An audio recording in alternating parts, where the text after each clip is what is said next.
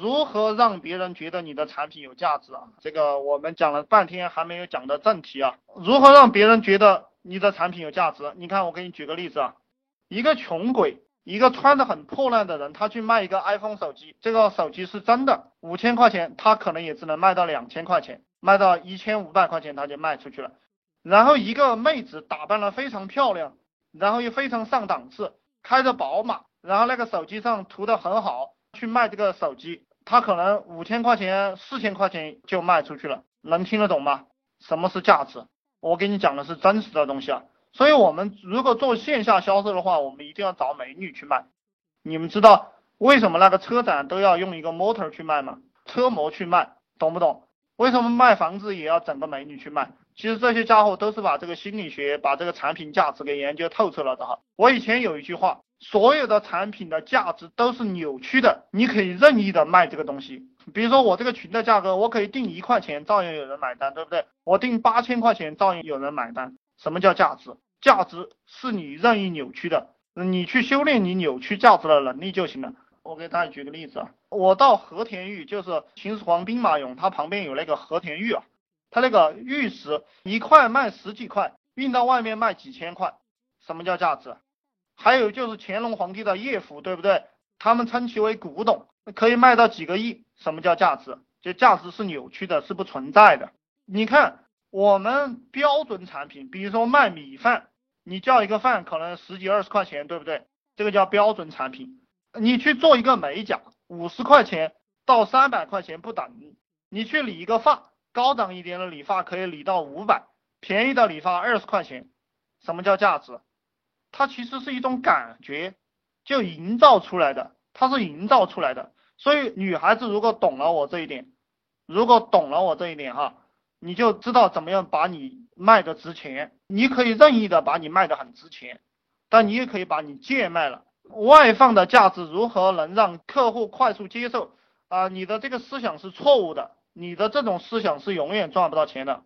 我们不要让客户去接受我们的思想，我们是。要去研究这个人群，他要什么，我们给他什么，懂不懂？他要什么，我们给他什么，只是满足客户他本来就想满足的那个东西。这个其实跟卖彩票的原理一样。为什么人要去买彩票？因为他相信他有可能会中奖，而不是我们要让他接受他有可能会中奖。看起来没有差别啊，你们注意去体会，这个差别很大。理解了这一点，你的销售能力会直线提升，你与人沟通的能力也会直线提升。我再给大家讲形象一点的东西啊，其实销售卖的是客户自己对自己的意淫，而不是你要推销他什么产品，能不能听得懂啊？怎么理解创业是属于少数人的？其实很多人都不适合创业的，因为比如说我在创业的这个路上，实际上走过了差不多两年没有收入的这个阶段啊。这个阶段很多人都挺不过来，因为我也有很多兄弟，我以前的一些合作伙伴，他没有挺过来，然后他就没有赚到钱，那我挺过来了，所以我就赚得到钱，所以这个就是属于少数人的活，而领导者嘛，毕竟是少数人才能当领导人，大部分人还是像狗一样的活着，你不断的给他讲，他也不会明白，对不对？拼搏这件事情多么简单，我现在这个套路给大家了，就是你在互联网上，你就是复制粘贴。随便你建了什么项目，你就复制粘贴，然后去卖收钱就行了。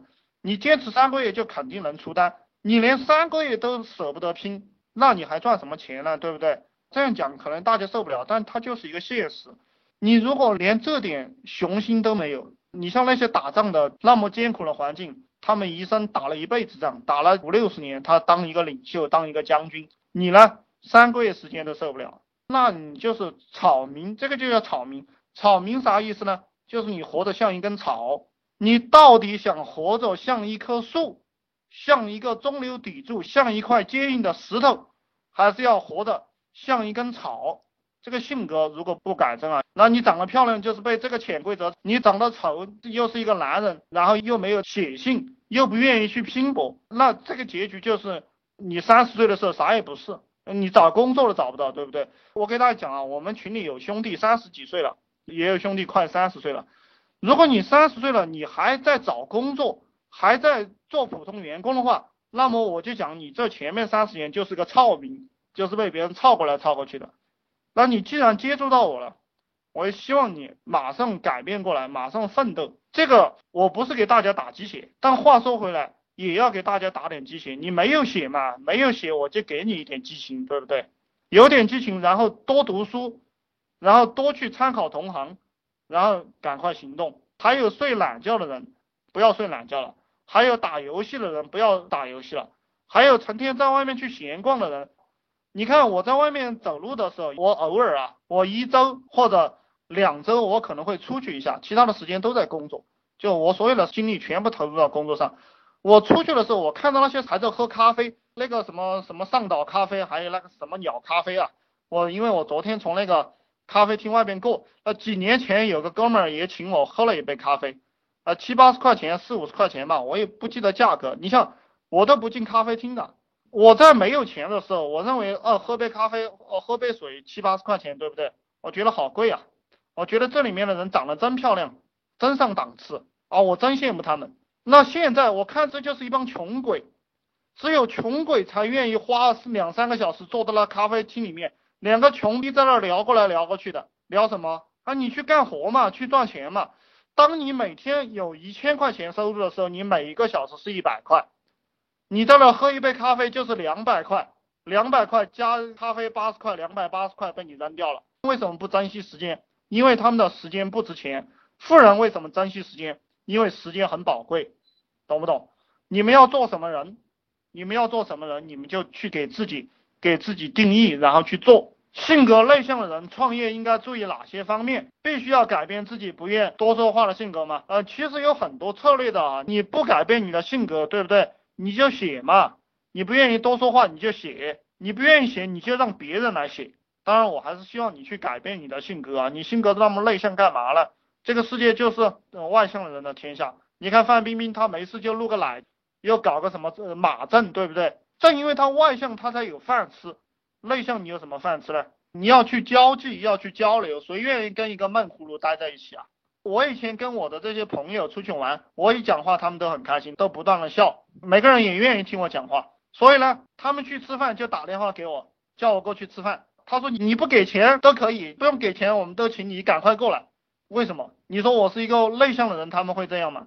所以说你们去想啊，就有些事情啊，有些事情你不得不做的话，你就一定要去改正，一定要去改正。